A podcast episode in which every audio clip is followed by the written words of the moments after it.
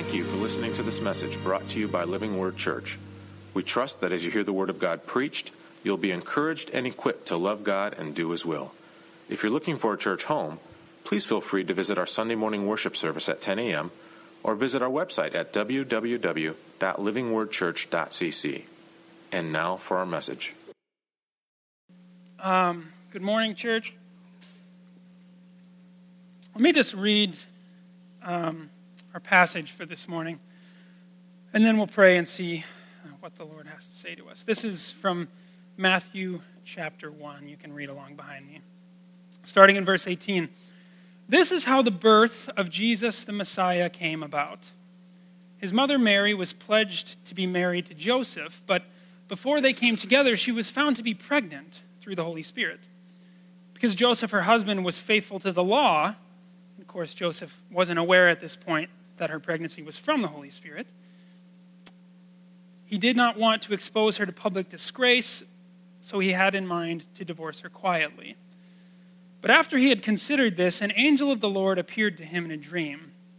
The angel said, Joseph, son of David, do not be afraid to take Mary home as your wife, because what is conceived in her is from the Holy Spirit. She will give birth to a son, and you are to give him the name Jesus, because he will save his people from their sins. All of this took place to fulfill what the Lord had said through the prophet The virgin will conceive and give birth to a son, and they will call him Emmanuel, which means God with us. When Joseph woke up, he did what the angel of the Lord had commanded him, and he took Mary home as his wife, but he did not consummate their marriage until she gave birth to a son, and he gave him the name Jesus. Let's pray. God, this morning, um, we are grateful to be together. Uh, in this wonderful time of year with celebrations abounding, um, we want to pause this morning um, to celebrate the good news of the gospel of Jesus uh, as Corey reminded us, that in a nonsensical and dangerous way, you took on flesh to come and dwell with us. What a miracle that is. Lord, we thank you and we pray that as we delve a little bit into that story this morning, we would hear what you are speaking to us, that we would be attentive to your voice, and that you would move in our hearts and change us as a result. In Jesus' name, we ask all of this. Amen. Amen. So, I don't always uh, title my sermons, but I decided to title my sermon this morning, What's in a Name? And you're familiar with that probably, right? That's the famous question uh, that Shakespeare's Juliet asks of Romeo in the famous play, What's in a name, right? And Juliet asks this question of Romeo. You might be familiar with the story because her and Romeo have found themselves in a compromising position, right? They've fallen madly in love with each other. But at some stage in their journey, Juliet finds out that Romeo's last name is Montague. Is that how I would pronounce it? Is Lori in the room? I'm sure she can tell me. Montague. Uh, Romeo's last name is Montague. This wasn't known to Juliet until kind of late in the game here. They're already in love. Normally, that wouldn't be a big deal, but Juliet's family, the Capulets, have a bitter rivalry with the Montague family that has been longstanding for, I think, generations, if I remember this story correctly. And so the question for Juliet and for Romeo is can we find a way to overcome the rivalry between our families? Is there a way to render insignificant what those names mean to each other? And Juliet is searching and longing for some way to get through that so that her and Romeo can stay together and their love can run its course. And so, as she's searching for some way to relativize the significance of her and Romeo's last names, all of a sudden the light bulb goes on and she thinks she's got the answer. What's in a name? Wouldn't that which we call a rose by any other name still smell just as sweet, right? What's in a name anyway? And Juliet's question has stood the test of time, right? Today we still sometimes reference that. What's in a name anyway? Wouldn't a rose by any other name still smell just as sweet? Wouldn't the cow manure on I 65 South in Indiana still smell just as bad if you called it something else? Wouldn't Lansing still be the greatest town this side of the Mississippi if you called it by another name? Wouldn't Allie, whose family is here today, be just as amazing by any other name than Sullivan. What's in a name anyway? Right? Today we find ourselves, church, in the season of Advent, rather through the season of Advent, and we've reached Christmas. But don't make the mistake of thinking Christmas is over, because just as the church has historically celebrated four Sundays worth of Advent and time of expectation and waiting, so at Christmas there is a celebration of 12 days, you guessed it, where we party over the fact that the Messiah has come, that Jesus has been born, and that the world is changed because of it, right? The Savior reigns as we sing, He rules the world with truth and with grace. Just as Advent is countercultural in that we sort of make an intentional effort to delay our celebration and confront the darkness in our world, so Christmas is countercultural in that when everyone else around us is already thinking about what to purchase for Valentine's Day, which is the next consumer holiday on the schedule, we're just getting started celebrating the birth of the Savior. Advent, for Advent's sake, is useless, right? Waiting is not an end in itself. We wait in order to celebrate. That rhymed unintentionally. So, so when Advent draws to a close, we don't kind of flounder into whatever's next. We make a point of celebrating, right? Just as uh, so many of those first Christians did. When Advent ends and Christmas arrives, we sing with Mary, My soul magnifies the Lord, and my spirit rejoices in God my Savior. We sing with Zechariah, Praise be to the Lord, the God of Israel, because he has come to his people and redeemed them. We sing with Simeon, My eyes have seen your salvation, which you have prepared in the sight of all the nations. And we join with the angels to sing, Glory to God in the highest, and on earth peace to those on whom his favor rests. Christmas is a time of celebration, right? And that's why uh, the fourth candle or the fourth theme of Advent is joy, right? We've spent the last three weeks covering the themes of hope and love and faith. Peace. Hope and love and peace. Sorry, as Dave and I were researching it, like every denomination has their own themes, and we weren't sure, like, we're non denominational. Which one of you is right? So I can't keep it all straight. Um, but hope and love and peace. And the fourth candle of Advent, the fourth theme, is joy. And that's precisely because the world's longing for joy finds its fulfillment in the coming of Christ. But because so many years stand between us and the silent night, right? Because we're so far removed from the mindset of the first century Jews who were the first to receive Jesus as Messiah, it's important for us to pause and remind ourselves what exactly we're celebrating at Christmas, right? Lord knows we can't just assume that the world's reasons for celebrating Christmas are right and join with those. We have to do our due diligence to clear away 2,000 years of cultural and religious and other baggage to get a picture of what was being celebrated by Mary and Zechariah and Simeon and the angels and all those others who were the first to receive Jesus as Messiah. And our passage for this morning, I think, will help us to do just that. So when we reach Matthew chapter 1, the long story of the Old Testament has ended. The very beginning of Matthew is a long and rather strange genealogy that we're not always sure what to do with. And then shortly after that, we find Mary and Joseph in a way almost like Romeo and Juliet, in a compromising position. Right? They're engaged to be married, but during their engagement, Mary is found to be pregnant.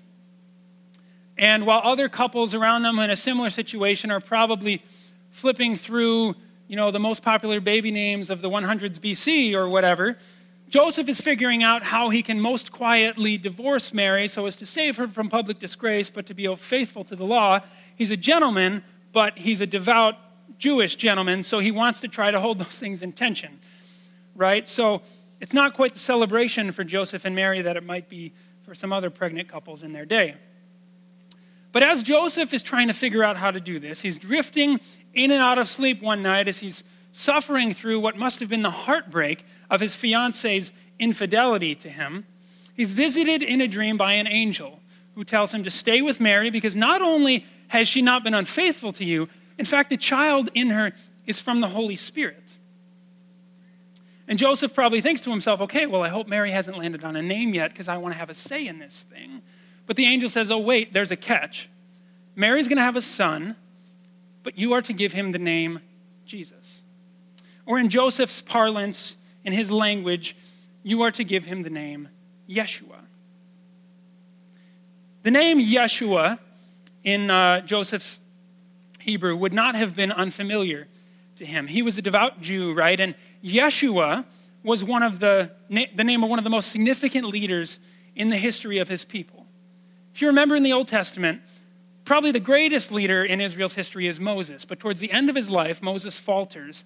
He's leading the people out of Egypt towards the promised land, but he has a couple of issues and is then restricted from leading the people across the border and into the land of promise. And so at that point in the story, Yeshua takes the leadership baton from Moses and brings the people through the Jordan River and into the promised land where they were finally going to become, according to God's promise to Abraham, a great nation who would bring blessing to all the other nations in the earth. Yeshua was the one who was going to lead God's people to fulfill the purpose he had for them. And Yeshua of course, is Joshua, right? The two names, Jesus and Joshua, are one and the same once you kind of do the gymnastics to get from the Old Testament language to the New, from Hebrew to Greek. And the two names, of course, as the same name, share the same meaning, right? The name, Yeshua, Joshua, Jesus, means the Lord saves. And it was an appropriate name for the Old Testament Yeshua, for Joshua, right? Because through him, the Lord saved his people from the many enemies who they kind of faced when they entered in and took over the land he had promised to them. He was the instrument of the Lord's saving for the Lord's people. And it's also an appropriate name for Jesus, the second Yeshua, who is this born of a virgin by the Holy Spirit miracle child, because the angel says the reason you're to give him the name Jesus is because he will save his people from their sins. But notice the difference, right? He will save his people from their sins. The first Yeshua, Joshua, was the instrument of the Lord's saving. But this second Yeshua, Jesus, is the Lord himself. The very next verses of our passage tell us that the child Mary will have will be born in fulfillment of the prophecy to Isaiah that the virgin will conceive and give birth to a son and while his name will be Yeshua, the Lord saves, his nickname will be Emmanuel, God with us. So in Jesus, the Lord saves by coming to be with. And there's extreme significance in the fact the angel tells Joseph to name the child Jesus. While a rose by any other name might smell just as sweet, the child born to Mary could not be called anything but Jesus because he was to be the one who would finally save his people from their sins. So these and other resonances would have come to mind when Joseph heard the angel's proclamation. But we have to dig one layer deeper at least to really clear away the baggage of 2,000 years and get a clear, crisp picture of what was being celebrated that first Christmas morning. When Joseph heard the angel say to name the child Jesus because he will save his people from their sins, how would Joseph have understood that? What would that have meant to him? And this is a crucial question, not just for this 25 minutes this morning, but I think for the whole way we live the Christian life together. It's like the sisterhood of the traveling pants, right? Has anyone seen that movie?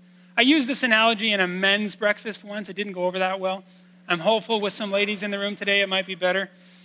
In the Sisterhood of the Traveling Pants movie, there's this strange, magical pair of jeans that adapts to the size and shape of whoever is wearing them, right? There's, I think, four girls who are best friends, and so they trade it around, and whoever puts it on, you know, whatever size or shape they may be, the, the pants change size to fit. That is something like what's happening here.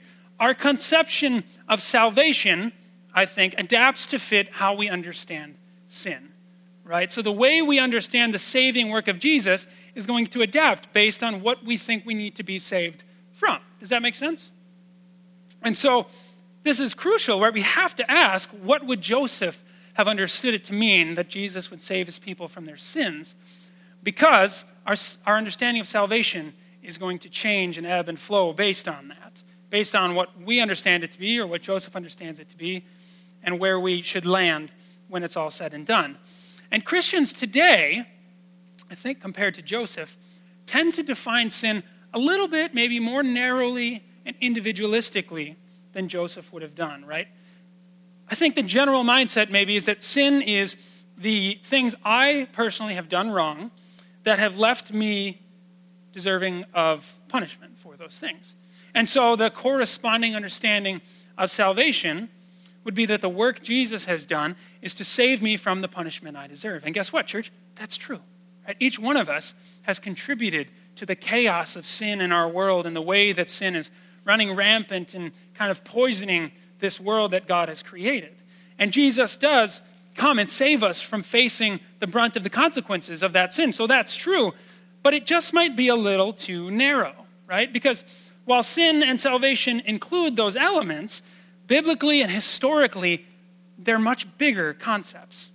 For Joseph and his first century Jewish peers, the big issue with sin wasn't so much that it meant they were going to be individually guilty, right? God had provided for them a system of sacrifice that if they followed it faithfully would make atonement for their sins. Their guilt would in some way that God had designed be covered by the system of sacrifice. So in obedience to God, they would participate in that system and their individual guilt would be covered. So that wasn't the heart of the issue for them when it came to the question of sin. Rather, the issue for sin with Joseph and his peers and with the people of God in the Old Testament was that sin kept the people of God from living faithfully. Ultimately, the people of God living faithfully is what the whole story of the Bible is about. Right? From the very beginning, where God's good world is corrupted by sin, God chooses one special people who are to be his own people and to live faithfully in his ways. And through their living faithfully, they would bring blessing and salvation and healing and redemption to all the other nations, all the other peoples in the world. But the people of God had never lived up to this calling, which meant not only were they in a bad spot, but in a sense, the whole world was doomed because salvation was to come through the people of God.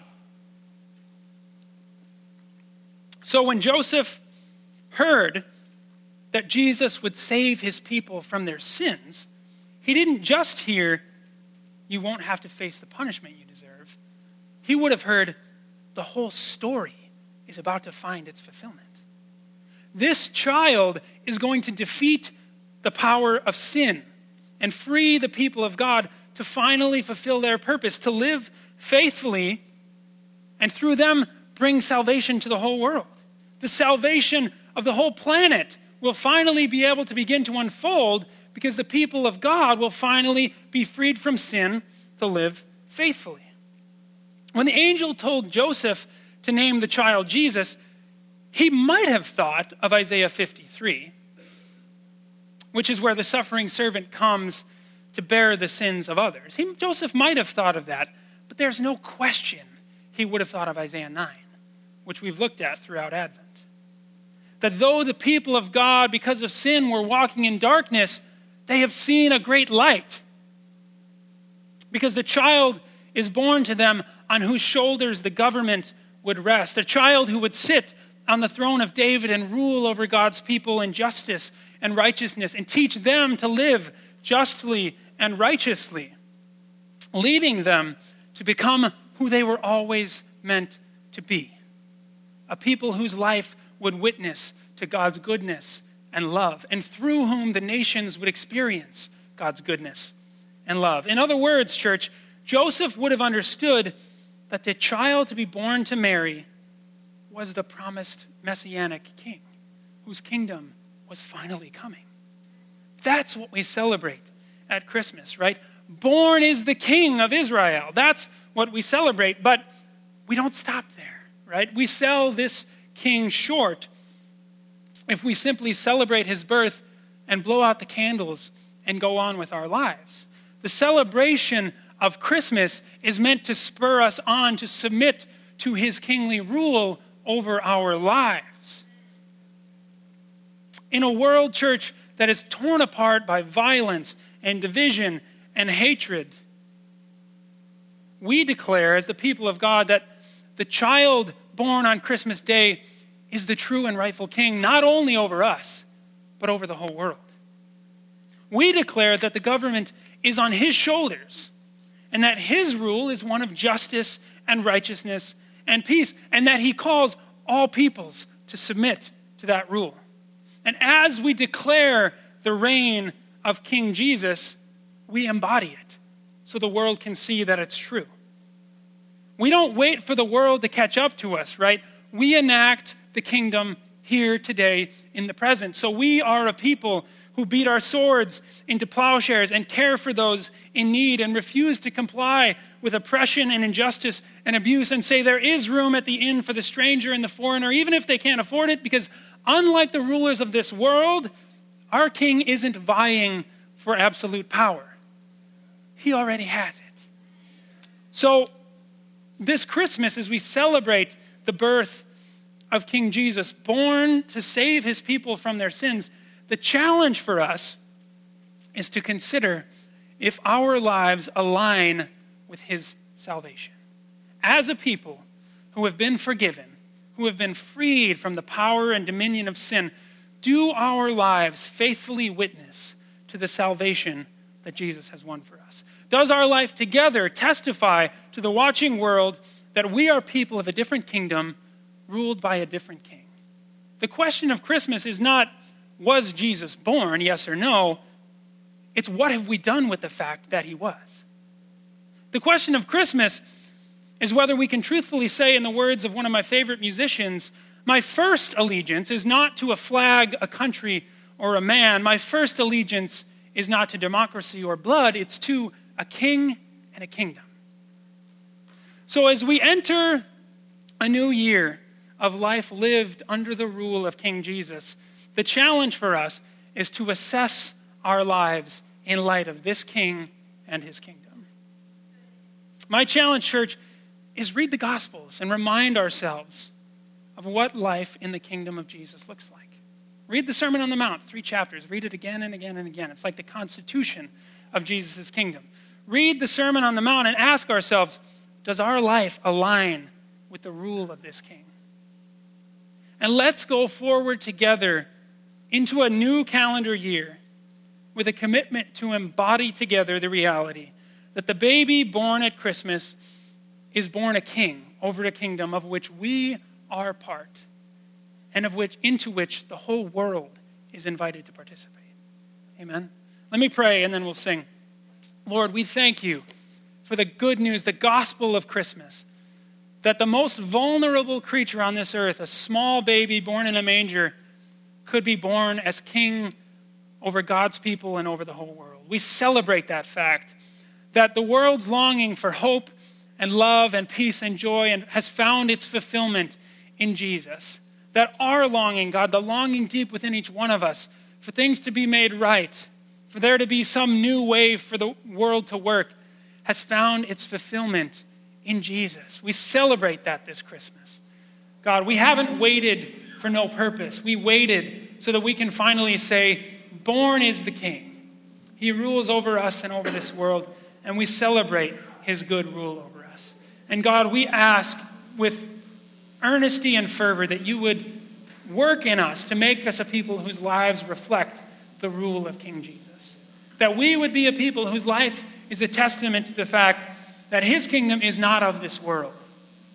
God, that you would give shape to our lives in such a way that our neighbors would notice the difference, that we would be a people of a different king ruled, ruling over a different kingdom. God, let our lives this year give shape to that. Speak to us, God. Guide us in our minds and our hearts as we read the scriptures and, and discuss these things with one another. Lead us into new things, God, new challenges, new revelations of what it looks like for us to be a people in the here and now who embody the full reality of the reign of King Jesus. God, we long for this to take place. Mm. We pray that as we enter a new year where the world around us is making commitments that are anchored in their own strength, they would see in us a commitment to something that is totally outside of ourselves. But that because it's Jesus, does indeed take shape in our lives. Lord, we thank you and we ask that you would continue to work in us as we enter this new year. We celebrate King Jesus this morning. We pray this in his name. Amen. Yes.